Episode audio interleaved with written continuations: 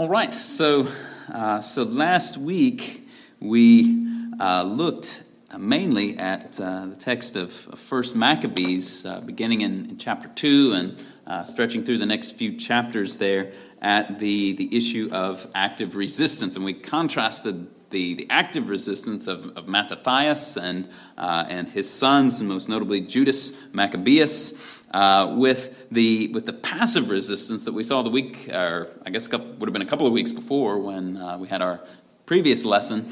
And so uh, the issue was is that we saw uh, at one point we saw some men who were who were martyrs who refused to go along with the pagan program and accepted martyrdom and died. Uh, we saw those in 2 Maccabees 7, looking for the, the resurrection to come. And then last week we looked at the, uh, the active resistance, the even uh, the use of physical force to resist by Mattathias, Judas Maccabeus, and, and so on. And so uh, we, we tried then to try to evaluate whether this is a good thing or bad thing. We, we saw in the text of First Maccabees that the author clearly portrayed this as a good and righteous thing, but Maccabees not being inspired, we have to take uh, we have to take the author's opinions with a grain of salt. And so we tried to look back to the prophecies in Daniel to see is this a good thing or a bad thing for, uh, for the Maccabees to conduct themselves as they did. And uh, I think uh, that Daniel 11, 31 to 35 seems to approve the general course of the Maccabees,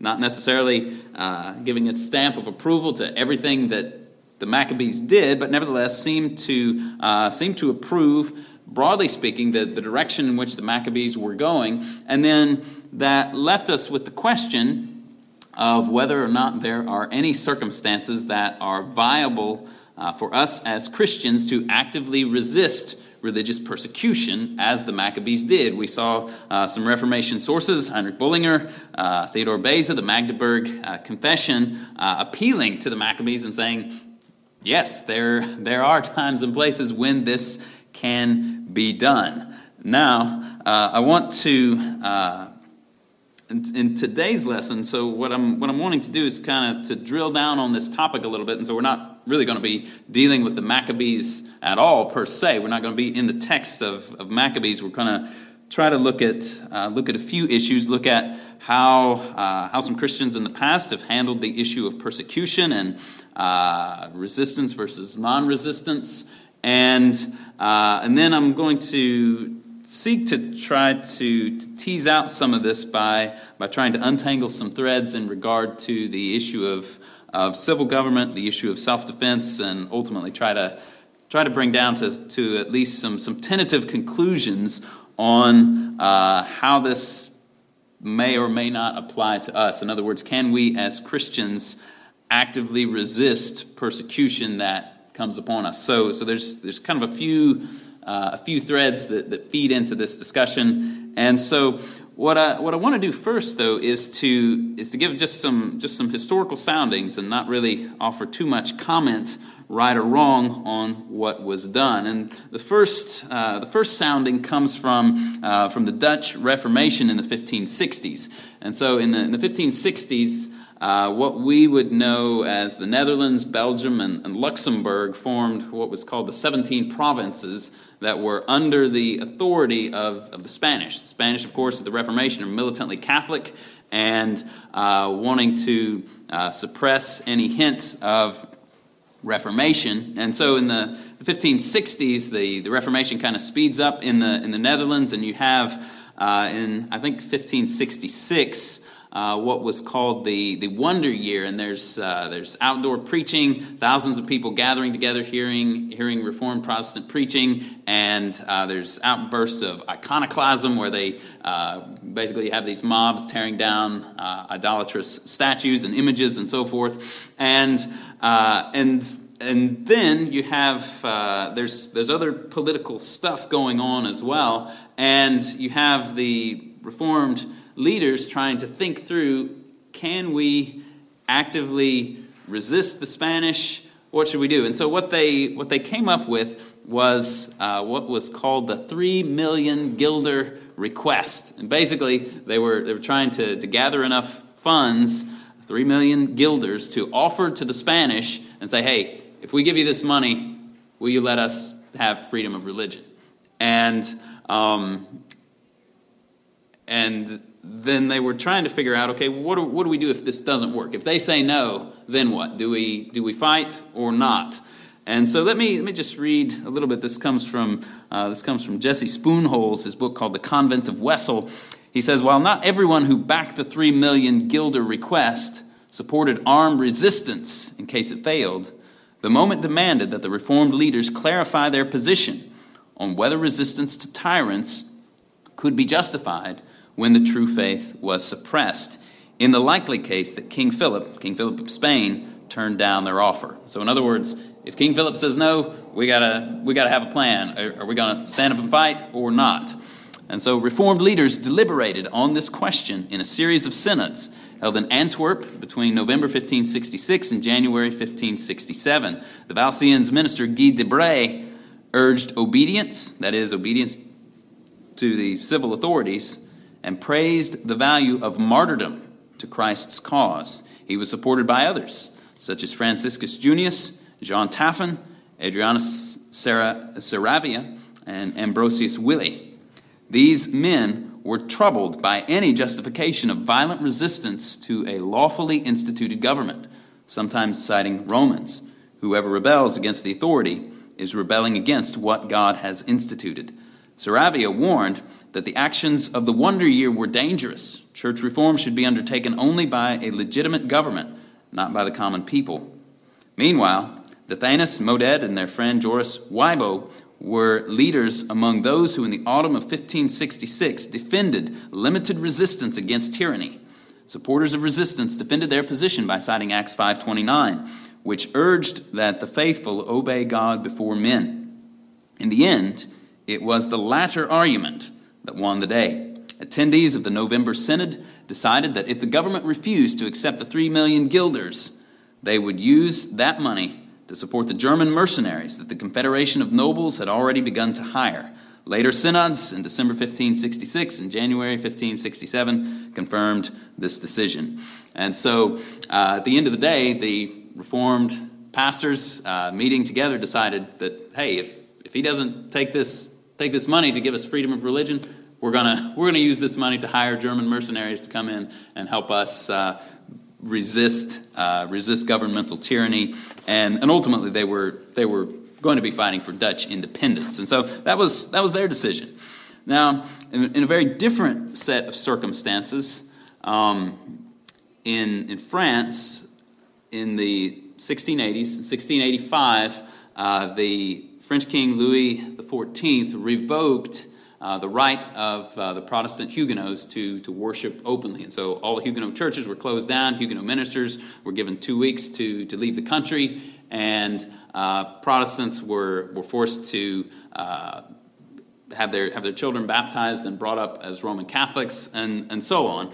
And so uh, one of the questions then confronting those who had been Huguenots was what they should do. And so I want to read just a little bit about a, about a fellow named Claude Brousson who uh, offers a, uh, an interesting, uh, interesting perspective into his actions and then his uh, actual change of policy as things went on. Claude Brousson had been a lawyer and then, uh, and then felt a call to preach.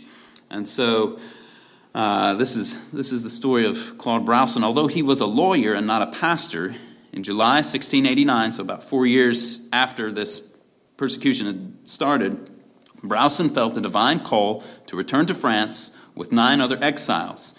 He had his sermons, prayers, and pastoral letters printed for distribution to the faithful, and even created a small laptop reading stand, which he called his desert table. With funding from Swiss merchants and bankers, the group infiltrated the Cevennes, splitting into twos and threes. Soon Brousson was preaching three hour sermons three times a week to crowds numbering in the hundreds gathered in caves or valleys or on mountain slopes. When the government spies informed them of Brousson's return, the intendant put a bounty of 5,000 livres on his head, alive or dead. In short, dragoons, infantry, bourgeois militias, and hundreds of bounty hunters, working with false brothers, hunted for him. His amazing success in eluding all of them came at a high price. He was forced to seek shelter in damp caves, dense forests, and rocky caverns. He slept on straw, under trees, in rocky clefts, or, if lucky, in attics and secret cupboards behind false walls in believers' homes. Walking hundreds of miles amid summer's heat, autumn rains, and winter's drifting snow, he dared not light a fire lest the smoke betray him. Frequently cold, hungry, and thirsty, he suffered from mortal fatigues, splitting headaches, frightening nightmares. To thwart pursuit, he frequently changed his name and his disguises. With death a daily possibility, he declared, If I must die, tis better dying in the way of duty than in the, in the neglect of it. Bowing to public pressure on Christmas Day, 1689, Brousson, now 42, allowed his preaching partner, Francois Vivent, to ordain him. Following the consecration prayer and the laying on of hands, Brousson preached a lengthy sermon, 48 printed pages, on 1 Corinthians 11, and administered the bread and wine for the first time. Normally, between 200 and 4,000 believers attended his outdoor communion services, which typically lasted three to four hours and were often followed by infant baptisms or weddings.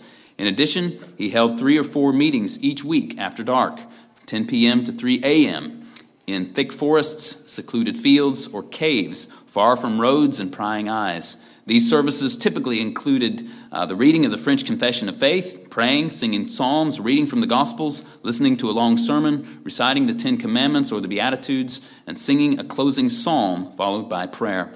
By day he slept, wrote letters, and made surreptitious home visits. He also distributed his printed sermons and tracts and formed underground consistories through the Languedoc region. How to protect the faithful from dragoon attacks during such protracted meetings divided pastoral opinion. Some preachers posted armed guards, while others trusted in the sword of the Spirit.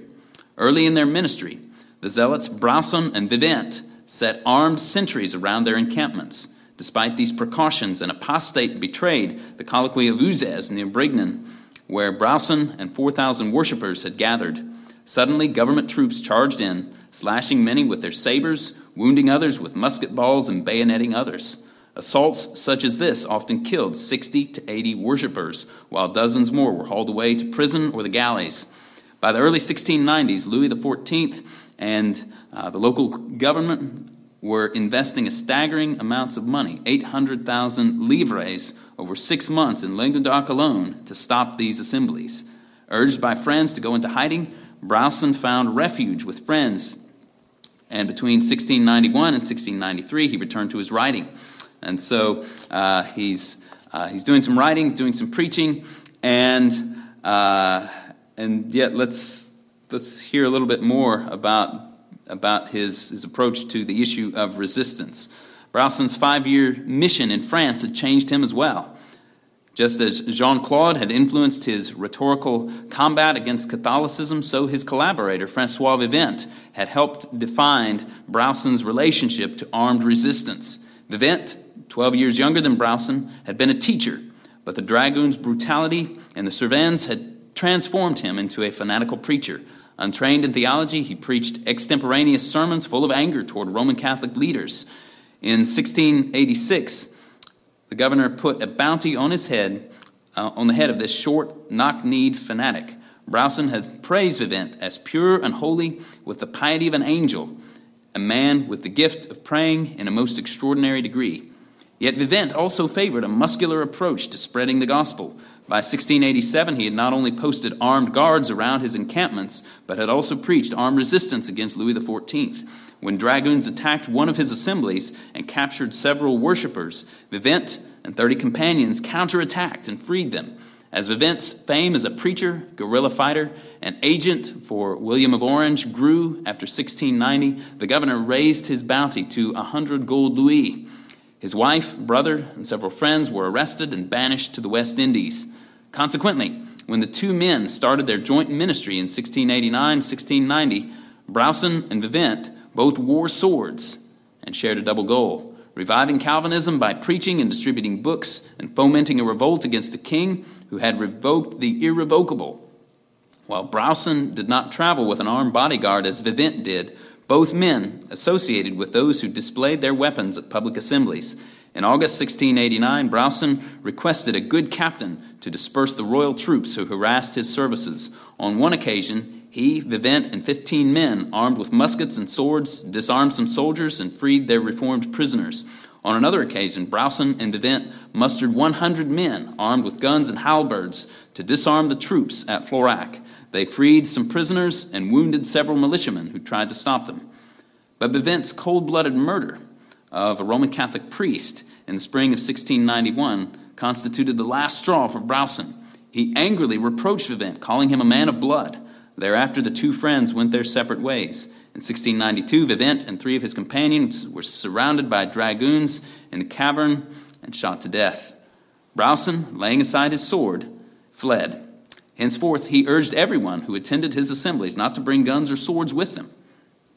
In a work of 1692, he confessed that early in his ministry he was surrounded by a prodigious number of enemies who sought unceasingly to kill him and had taken several precautions to defend his life. But henceforth, he would fight only with the sword of the Spirit, trusting God to protect him, rejecting even the rhetoric of violence. He turned his back on Vivent and promised to become the mystical dove.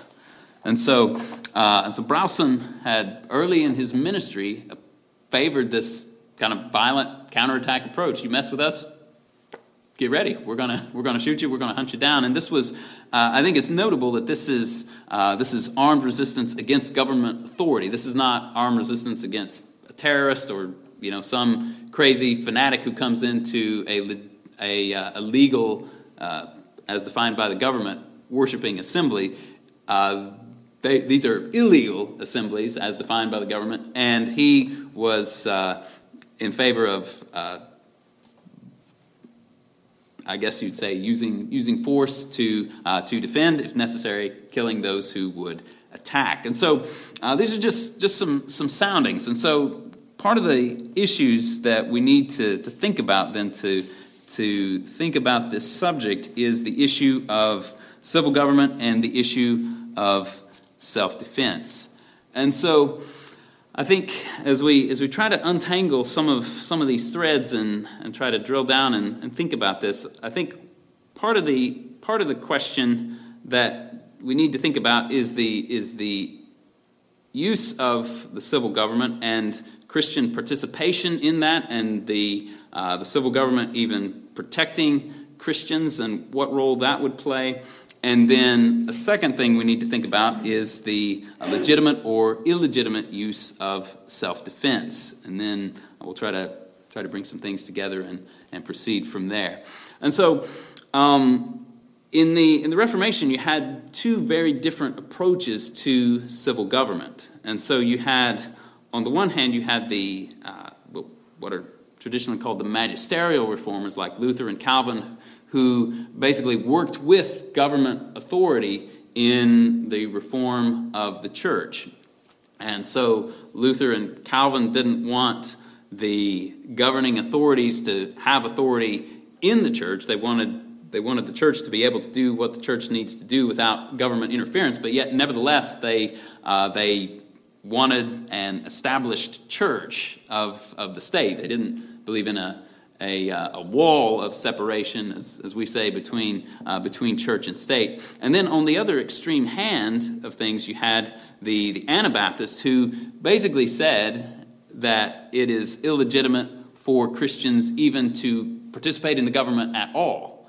Not, not simply that we, we don't want government interference in the church. They would say it's illegitimate for, uh, for Christians to participate. And this, they, they made this explicit in, uh, in what was called the Schleitheim Confession of Faith. let me just read a, uh, a couple of sections, one, one or two sections here from the, from the Schleitheim Confession of Faith, where they're, they're very clear that, uh, that this, is, uh, this is out of bounds for, for Christians, and we'll hear, we'll hear their, their defense of this. And so uh, this uh, is the sixth section of their confession. They say, We are agreed as follows concerning the sword. The sword, the sword is ordained of God outside the perfection of Christ. It punishes and puts to death the wicked and guards and protects the good.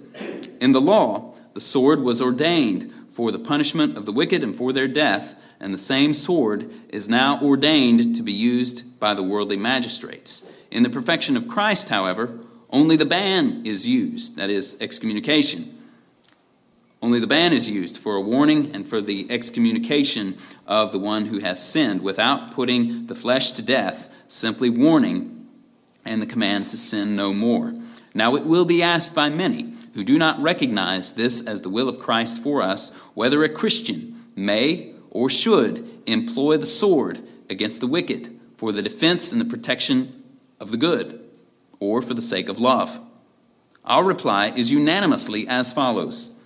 Christ teaches and commands us to learn of him. For he is meek and lowly in heart, so and so shall we find rest for our souls. Also, Christ says to the heathenish woman who was taken in adultery, not that one should stone her according to the law of his father, and yet, as he says, As the Father has commanded me, thus I do, but in mercy and forgiveness and warning to sin no more. Such an attitude we also ought to take completely according to the rule of the ban. Secondly, it will be asked concerning the sword whether a Christian shall pass sentence in a worldly dispute and strife such as unbelievers have with one another. This is our united answer. Christ did not wish to decide or pass judgment between brother and brother in the case of an inheritance, but refused to do so. Therefore, we should do likewise. Thirdly, it will be asked concerning the sword Shall one be a magistrate if one should be chosen as such? The answer is as follows They wished to make Christ a king, but he fled and did not view it as the arrangement of his fathers. Thus shall we do as he did, and follow him, and so shall we not walk in darkness. For he himself said, He who wishes to come after me, let him deny himself and take up his cross and follow me. Also, he himself forbids the employment of the force of the sword, saying, The worldly princes lord it over them. But not so shall it be with you. Further, Paul says, Whom God did foreknow, he also predestined to be conformed to the image of his Son. Also, Peter says, Christ has suffered, not ruled, and left us an example that we should follow in his steps. Finally, it will be observed that it is not appropriate for a Christian to serve as a magistrate because of these points. The government magistracy is according to the flesh, but the Christians is according to the Spirit. Their houses and dwelling remain in this world, but the Christian citizenship is in heaven. The weapons of their conflict and war are carnal and against the flesh only, but the Christians' weapons are spiritual against the fornication of the devil. The worldlings are armed with steel and iron, but the Christians are armed with the armor of God, with truth and righteousness, peace, faith, salvation, and the Word of God. In brief, as is the mind of Christ toward us, so shall the mind of the members of the body of Christ be through him in all things, that there may be no schism in the body through which it would be destroyed. For every kingdom divided against itself will be destroyed. Now, since Christ is, as, as it is written of him, his members must also be the same, that his body may remain complete and united to its own advancement and upbuilding. And so uh, there's a lot said there, but, but the basic point that they're going for is that uh, Christians called to love, called not to resist, and uh, therefore, what that means is that it is illegitimate for a Christian to take up the sword, even as a magistrate. They're very clear that, yeah, we think God has given the sword to the magistrate, but Christians, Christians can't have anything to do with that.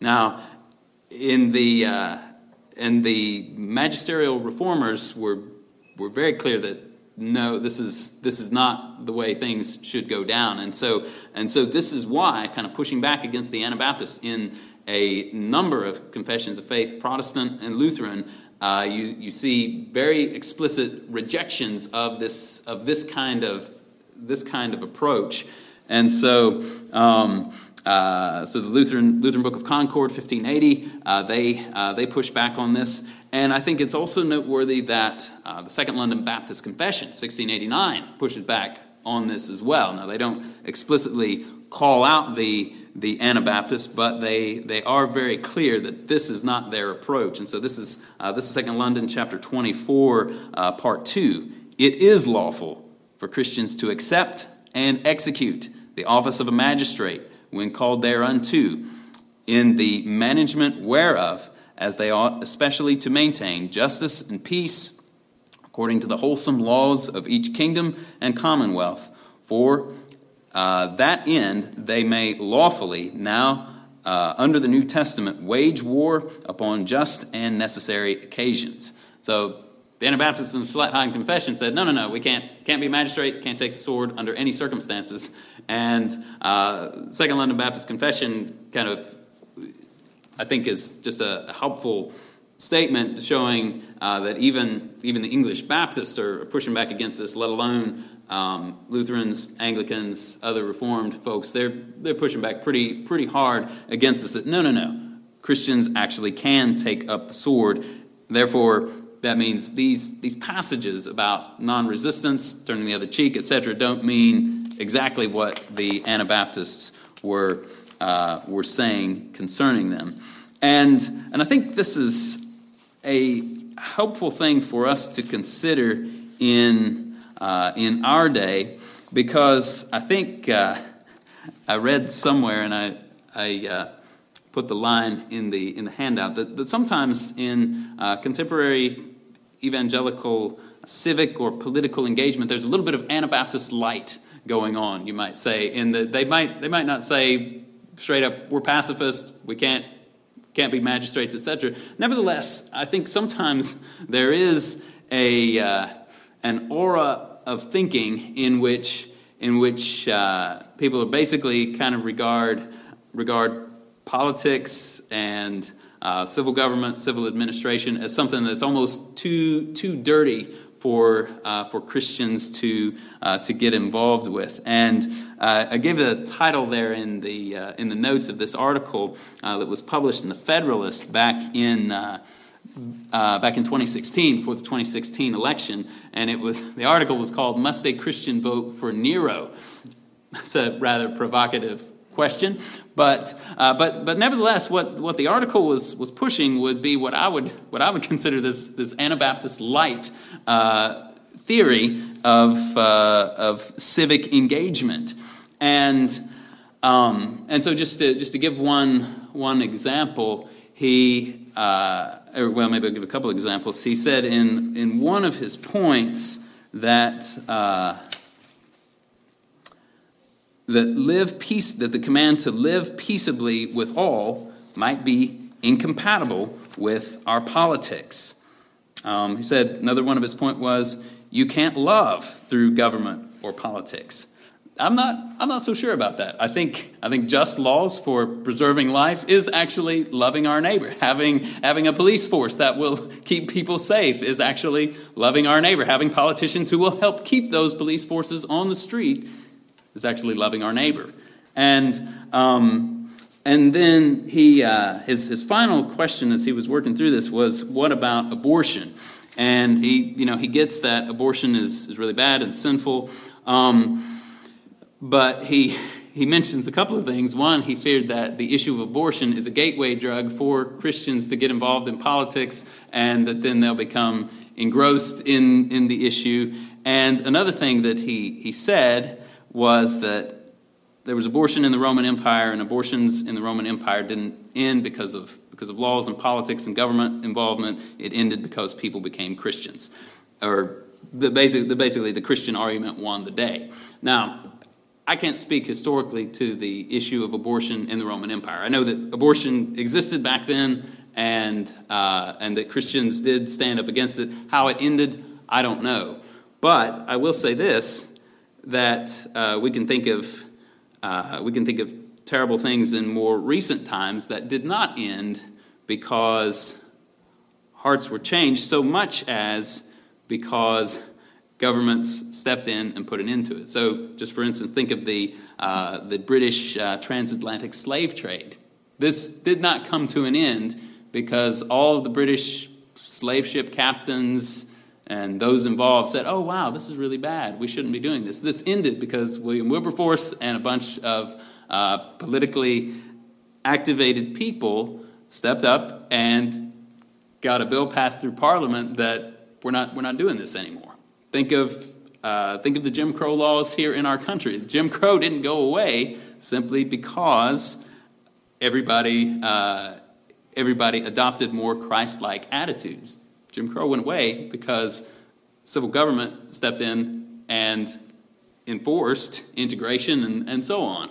And so I think I, I think there are some some Anabaptist light tendencies that are that are sometimes being being pushed and uh, and not not too helpful. And so let's let's look then at some of these texts about about the issue of of non-resistance because obviously we do we do have some biblical texts that that seem to speak to the issue of, of non-resistance. So let's look at, at what might be the, the first and maybe most obvious one in the, in the Sermon on the Mount, Matthew chapter 5. And uh, so Matthew chapter 5, uh, verses 38 to 43. So Jesus says, You've heard that it was said, an eye for an eye and a tooth for a tooth. But I say to you, do not resist an evil person. Whoever slaps you on your cheek, turn the other to him also. If anyone wants to sue you and take your shirt, let him have your coat also. Whoever forces you to go one mile with him, go two. Give to him who asks of you, and do not turn away from him who wants to borrow from you. So, what do we do with this? Do not resist an evil person. Does this mean never, under any circumstances, are we to resist an evil person? What about when that person is seeking to take your life? What about when that person is seeking to commit a rape? What if the evil person is a toddler who has just bitten his mother and has slapped her right cheek? Is Jesus suggesting that we ought to let sinful toddlers run wild while we just stand with, with arms folded and say, well, not allowed to resist an evil person, Mom. Looks like better turn the other cheek so that Junior can slap the other side. Is, is this what Jesus means? Well, I, don't, I don't think any reasonable person would say this is what Jesus means. So, so the question then is how do we apply this text? And as we, as we try to think about the question here, I think a big part of our answer is going to depend on how we understand what Jesus is doing on the Sermon on the Mount. Is Jesus, as it were, correcting Old Testament law?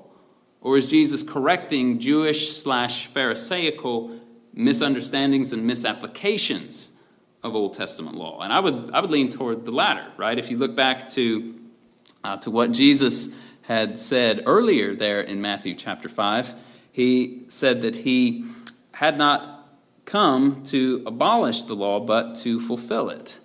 For truly I say to you, until heaven and earth pass away, not the smallest letter or stroke shall pass from the law until all is accomplished. Whoever then annuls one of the least of these commandments and teaches others to do the same, he shall be called least in the kingdom of heaven, but whoever keeps and teaches them, he shall be called great in the kingdom of heaven.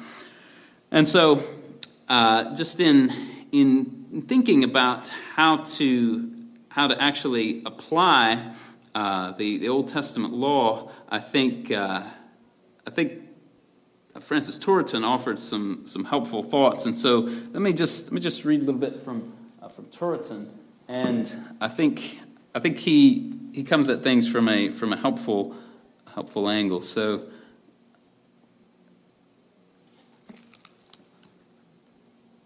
so this is, this is Turretin. He says, When he, Jesus, bids, Whoever shall smite thee on thy right cheek, turn to him the other also. And If any man shall take away thy coat, let him have thy cloak also. Christ does not change the implanted law of nature, which teaches us to repel injury and force by force. Rather, he only condemns retaliation when to the defense of oneself is added revenge and an equal or greater injury. These words must be understood proverbially and hyperbolically not according to the letter. For Christ himself did not turn the other cheek when the one, uh, when the one was smiting him. John 18, 23. Nor did Paul. Acts 23, 3. The meaning, then, is that it is better to be ready to suffer a new injury than to return an equal injury or recompense evil for evil. and that too under the pretext of a divine law concerning retaliation.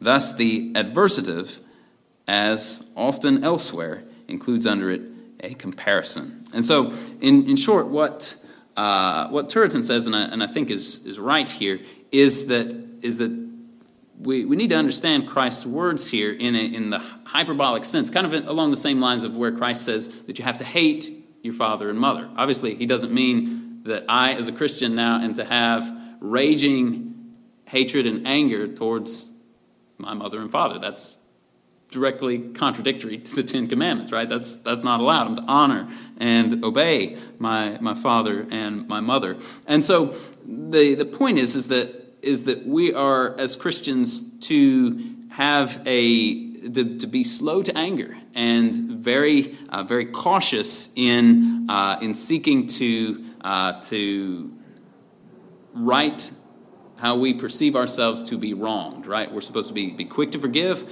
quick to quick to love, and and so the the Old Testament law had clearly said an eye for an eye and a tooth for a tooth, and Christ saying, "I say to you, do not resist an evil person." Is I think a way of, of Christ saying, "Don't take revenge beyond."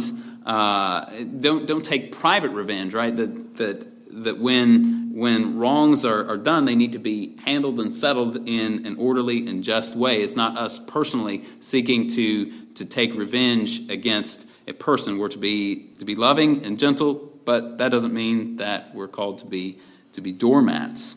And so, uh, so that's that's one text that I think uh, the, uh, the the Anabaptists and, and those of like mind would have probably probably stood upon and uh, and said, okay, well this this means no resistance. That means under any circumstances they try to kill me. Okay, they can they can kill me. Um, another another text that is helpful for us to consider in, as we kind of think about these things is, is Hebrews 10. Hebrews 10 uh, clearly outlines what believers in the first century had had suffered. These to whom the author is writing had, had suffered these things. So he said, But remember the former days when, after being enlightened, you endured a great conflict of sufferings, partly by being made a public spectacle through reproaches and tribulations, and partly by becoming sharers with those who were so treated. For you showed sympathy to the prisoners and accepted joyfully the seizure of your property knowing that you have for yourselves a better possession and a lasting one. And I think a passage like, like Hebrews 10 ties in uh, very appropriately with some of those passages that we considered maybe, maybe three weeks ago when we were looking at the issue of martyrdom and the call to, to suffer as, uh, as Christ's people. And so we need to be, we need to be very, very open that, uh, that Christ calls us to suffer, Christ calls us to, to take up our cross, Christ calls us to be willing to, to lay down our lives. And, uh, and then the New Testament epistles are, uh, well, we see, it, we see it here in Hebrews. I think uh, First Peter is another, another epistle where we, where we see this call to suffer very, very clearly laid out. And so, whatever we think in terms of, uh, of the issue of, of just defense and uh, self preservation and so on, we have to acknowledge that, that suffering and persecution is a very real calling upon ourselves as Christians. And, uh, and another, another passage, Romans, Romans 12 18. And so in, in Romans 12, Paul says, If possible, so far as it depends on you, be at peace with all men. That's the the default position for us as Christians. If possible, be at peace with all men. We can think of uh, the issue of, of, lawsuits that was going on in 1 Corinthians and where Christians were suing one another, and Paul says, why not rather be wronged than, than take part in these kind of things? The, the default position for us as Christians is to be at peace, but he does add the caveat, if possible. John Gill commented on Romans 12 18 and said, If it be possible, which is rightly put. For there are some persons of such tempers and dispositions that it is impossible to live peaceably with. For when others are for peace, they are for war. And in some cases, it is not only impracticable, but would be unlawful, as when it cannot be done consistent with holiness of life and conversation, with the edification of others, the truths of the gospel, the interest of religion, and the glory of God. These are things that are never to be sacrificed for the sake of peace with men. And so, uh, and so on the one hand, we need to we need to be cautious when we're when we're reading the Sermon on the Mount, not to overly uh, not to read an overly literalistic application of these things, an application which, as we saw in the case of the toddler, cannot be sustained across the board, right? And then on the other hand, we need to, to recognize from passages like, like Hebrews 10 and Romans 12 that our default position is to, to live at peace. But Paul gives the caveat, if possible. And so, uh, and so, so those are those are some texts in regard to to the issue of, of resistance and conducting ourselves peaceably. Um, the issue, the next issue that I wanted to talk just a little bit about is the is the issue of the civil government and what what role does the civil government play? What role can Christians play in in the issue of the of the civil government?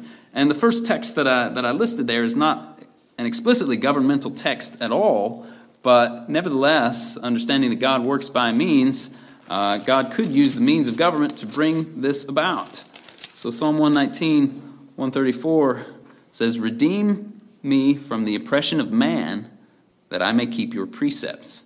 Now, sometimes God answers a prayer like that supernaturally, perhaps, in delivering a person from oppression. Sometimes God works by means, by means of governments who protect citizens, who protect uh, the right of their citizens to, to worship God, and so forth. We're familiar with, uh, with Romans 13, um, so I don't, I don't know that we need to necessarily look at Romans 13, but the, the book of Isaiah has some, some interesting prophecies concerning, uh, concerning the church and concerning the, uh, the way in which the church will be ministered unto by kings. And so, uh, just to look at one of those texts, Isaiah 49 23 says that kings will be your guardians, and princesses your nurses. They will bow down to you with their faces to the earth and lick the dust of your feet, and you will know that I am the Lord. Those who hopefully wait for me will not be put to shame. And so far from uh, far from saying that kings and princesses are always enemies of the church, as it would almost appear that the Anabaptists would be saying, Isaiah prophesies the day when kings and princesses will be, will be helpful to the church and will support the church and the, the preaching of the gospel. And, um, and so I think, that, I think that's a helpful, helpful text to, to keep in mind as we think about the, uh, the issue of, of, Christians participating in civil government and seeking to, to do good and helpful things for the church. And then the kind of the next issue that I wanted to touch on is the issue of self defense. And I think that's, that's kind of a, a big one for, for thinking about this issue as we think about the, the conduct of the, of the Maccabees and whether or not there can be any application to us. And so I think the big text for, for self defense is Exodus 22, verse 2. So let's, let's flip there to Exodus 22, verse 2, and uh, take a look take a look there. And so, and it's probably be helpful to read uh, to read verses two and three just to show uh, show the contrast. If the thief is caught while breaking in and is struck so that he dies, there will be no blood guiltiness on his account. But if the sun has risen on him, there will be blood guiltiness on his account. He shall make restitution if he owns nothing, then he shall be sold for his theft. And so I think, I think the distinction between Exodus 22 2 and Exodus 22 3 is the issue of the thief breaking in at night. 22 2 seems to assume that the thief is breaking in at night. And so uh, it seems that the scenario envisioned by the law is that you have this thief breaking in. Nobody knows for sure what this guy's up to. Somebody whacks him. He dies and the law says there's no blood guiltiness on his account. Nobody, uh, nobody gets in trouble for the fact that this guy died because it was night.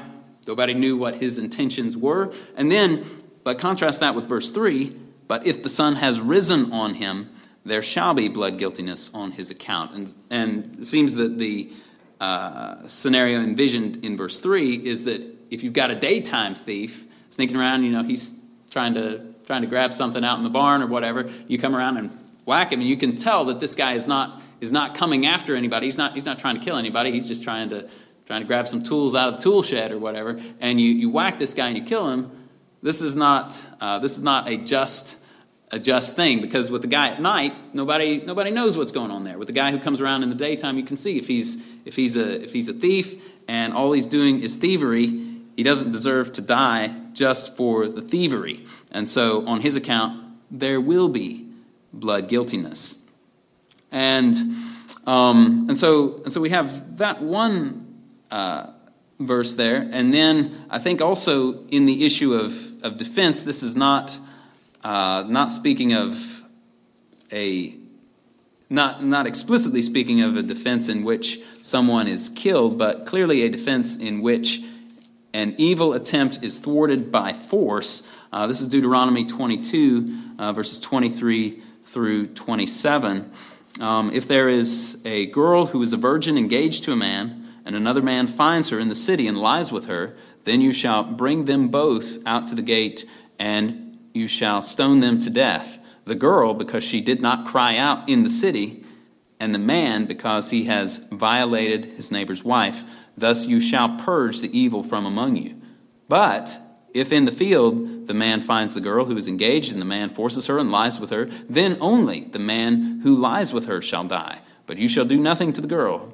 There is no sin in the girl worthy of death for just as a man rises against his neighbor and murders him, so is this case. When he found her in the field, the engaged girl cried out, but there was no one to save her.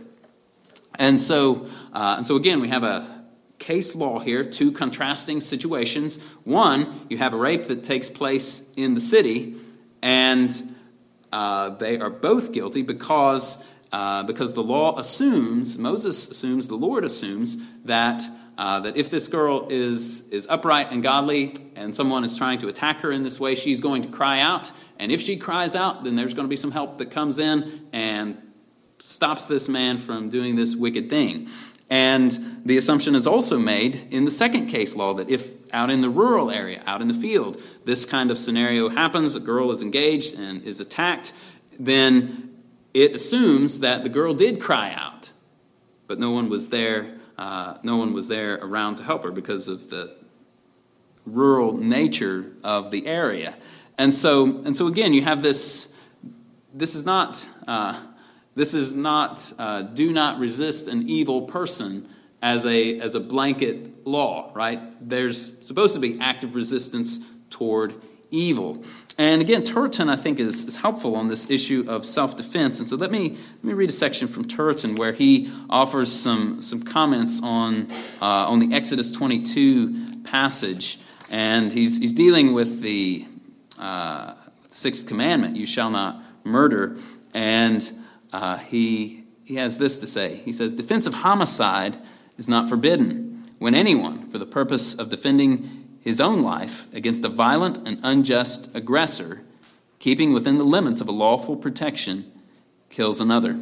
To be considered as lawful protection, it is necessary one, that the aggressor unjustly assails and falls upon us, two, that the defender be placed beyond all blame, while every other way of escaping morally by speaking or flying or yielding is shut against him. Three, that the defense be made during the very attack and not after it is over, for that nothing is done by him either under the impulse of anger or with the feeling and desire of revenge, but with the sole intention of defending himself. And so he lays out there four, uh, four necessary qualifications for self defense. One, that the aggressor is unjustly assailing and falling upon us. This is not a police officer arresting you because you just robbed the liquor store. This is this, this doesn't count. You don't you don't you don't you don't get to uh, to kill under that circumstance. Obviously. Secondly, the defender be placed beyond all blame. Every other way of escape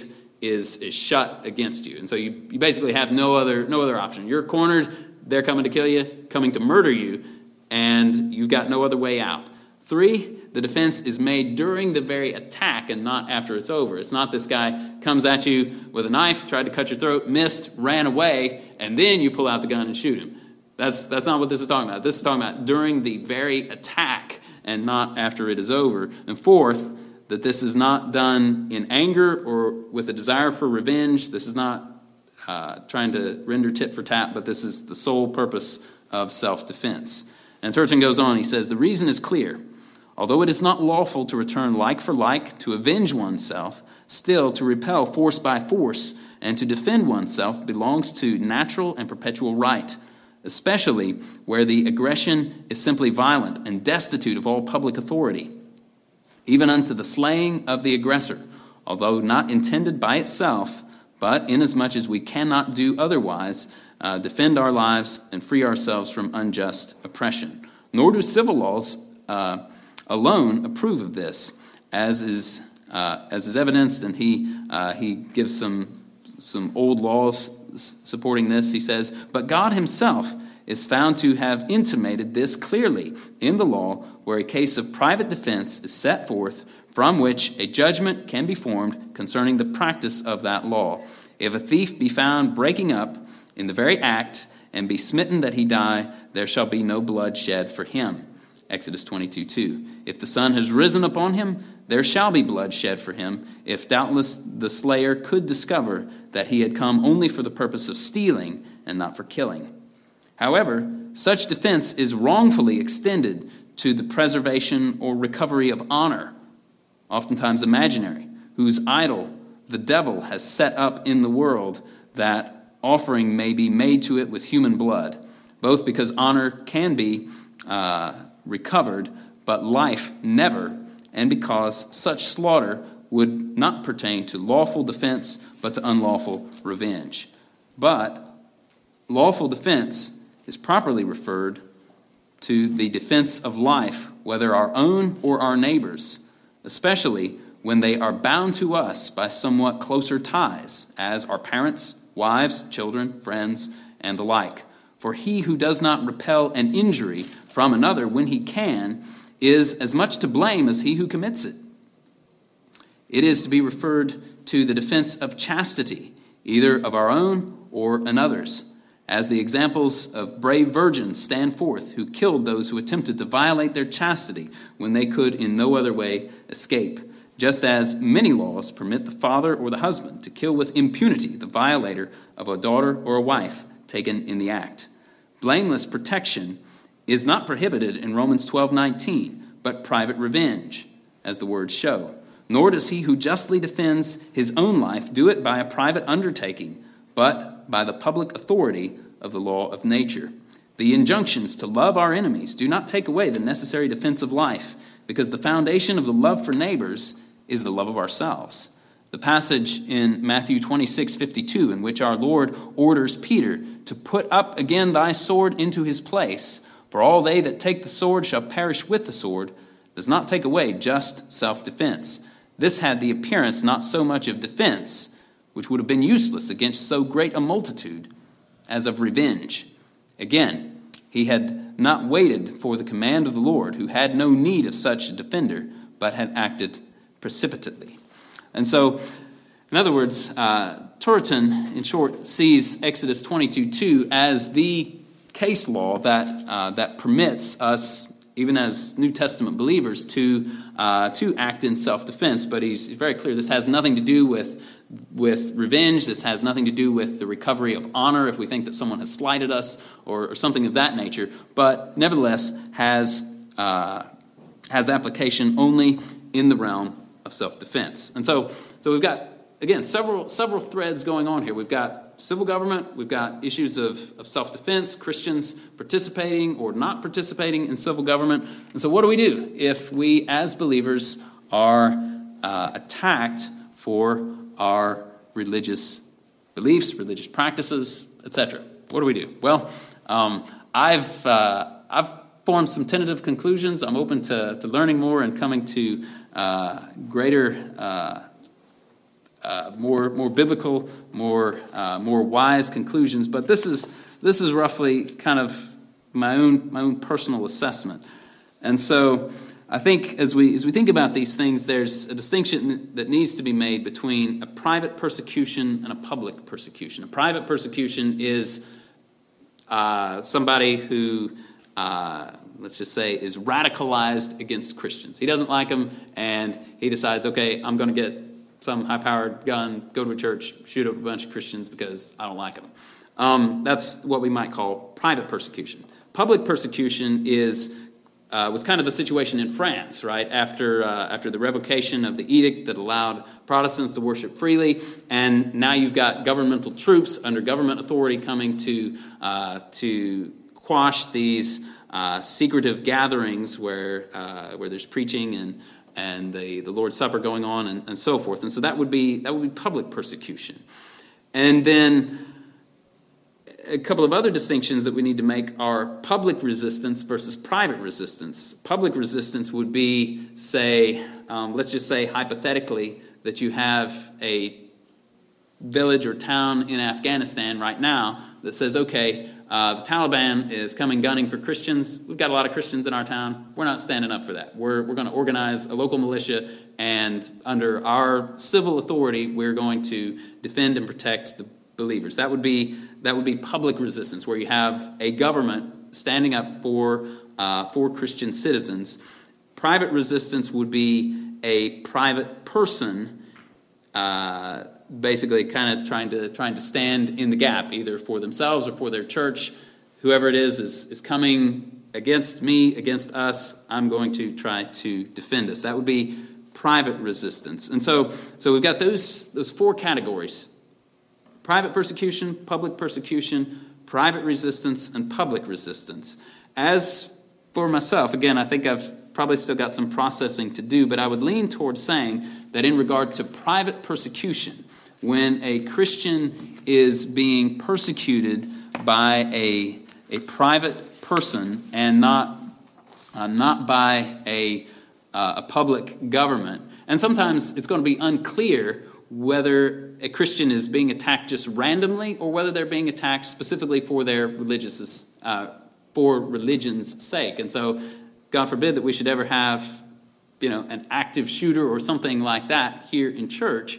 But if that happens, we don't we don't know immediately whether they're persecuting us for religion's sake or whether they are simply attacking people because they had a bad day and that's what they want to do is, is kill people. We, we don't know. And so, what I would say is that private, private Christians, as, as private citizens, can, can defend themselves when private persecution comes. When it's not lawfully uh, ordained by the civil government, then we as private citizens can defend ourselves. This applies, I would say, whether it's being persecuted for the sake of religion or being persecuted for the sake of or being attacked for, for any other reason. The, that we as Christians can uh, protect ourselves, our church members, our families, and so forth. I think the, the issue gets more complicated when you have, uh, when you have public government sanctioned persecution and opposition. I think that God forbid, again, that uh, say the uh, the federal government uh, decides we're going to outlaw Christianity and uh, church services are declared illegal, you have to bow before some shrine or whatever. I think that when you've got a situation like that, we should hope that uh, the state of Maryland or our local governments will will stand up and defend our rights. But if they don't, I think at that point we need to take the hit and just say, okay, you can cart me off to prison, you can kill me, you can do whatever, do whatever I've got to do, and uh, I'm going to, to stand for Christ. And so I think, uh, I think in a situation like that, it would be, uh, in my estimation, the time to, uh, to apply Christ's words that if they persecute you in one place, flee to the next. Um, but sometimes you can flee and flee no further. So those are, I realize that's kind of a, a long, meandering path to, to land right where we did. Um, I'd be open to one or two questions or comments, but I think we're I think we're about about out of time. So any any questions, comments? Stan? Yeah. Uh,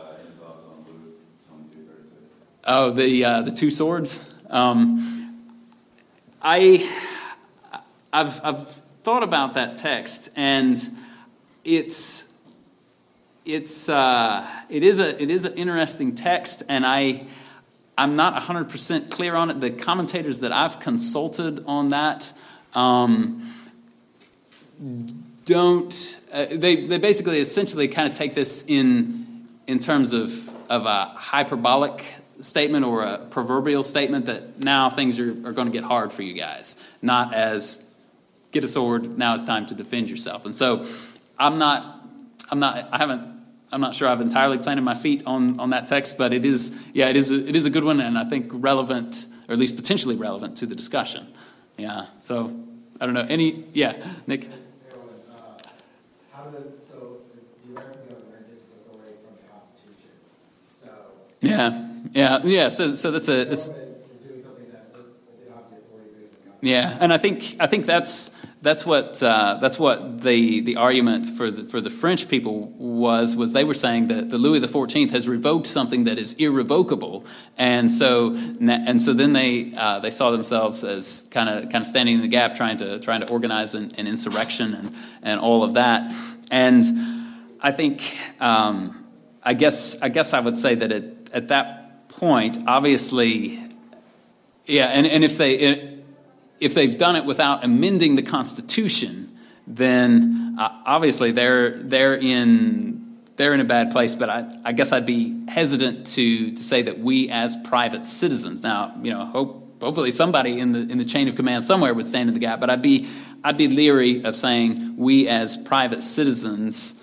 Uh, should should be the ones to, to stand in the gap and try to try to right that wrong. That would be that would be my my take on it at this point. But some of some of these things, as as was pointed out last week, you're never going to really know what you do until until you're right there. Um, I think it's helpful to kind of think about these things and have some of these categories and work through some of the texts and and think about them maybe a little more a little more deeply than we have before. But but yeah, on some of these things, I think we need to have consciences and hearts that are that are informed by Scripture and pray to God for grace when, when the moment comes that we'll that we'll do the, the godly things. Dan? I think one, one other thing too, right? If you look at these historical examples, right, it, it'd be different, you know, if okay, say that this assembly is illegal and we police them and they cart us off. That's a whole lot different than coming here with swords and starting to slash. Yeah, right, And right. I'm guessing some of us would defend ourselves and others. Yeah, yeah, yeah. Good, good, good point. Good point. Um, all right, we're we're over time now, so let me let me just close for us in prayer, and, and we'll be done. Father, we have talked about a perplexing subject this morning, and Lord, we pray that you would give us grace, that you would give us wisdom, that we would know how to rightly understand and apply your word uh, to our lives.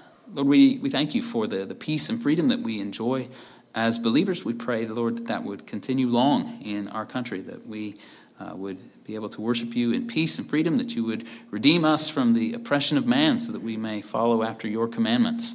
And uh, Lord, we pray that uh, so long as we do have peace and freedom, that we would use it well, that we would evangelize, that we would disciple, that we would worship you. And uh, Lord, we, uh, we thank you for your grace and your kindness, and uh, we ask your, your blessing to be upon us. In Jesus' name, amen.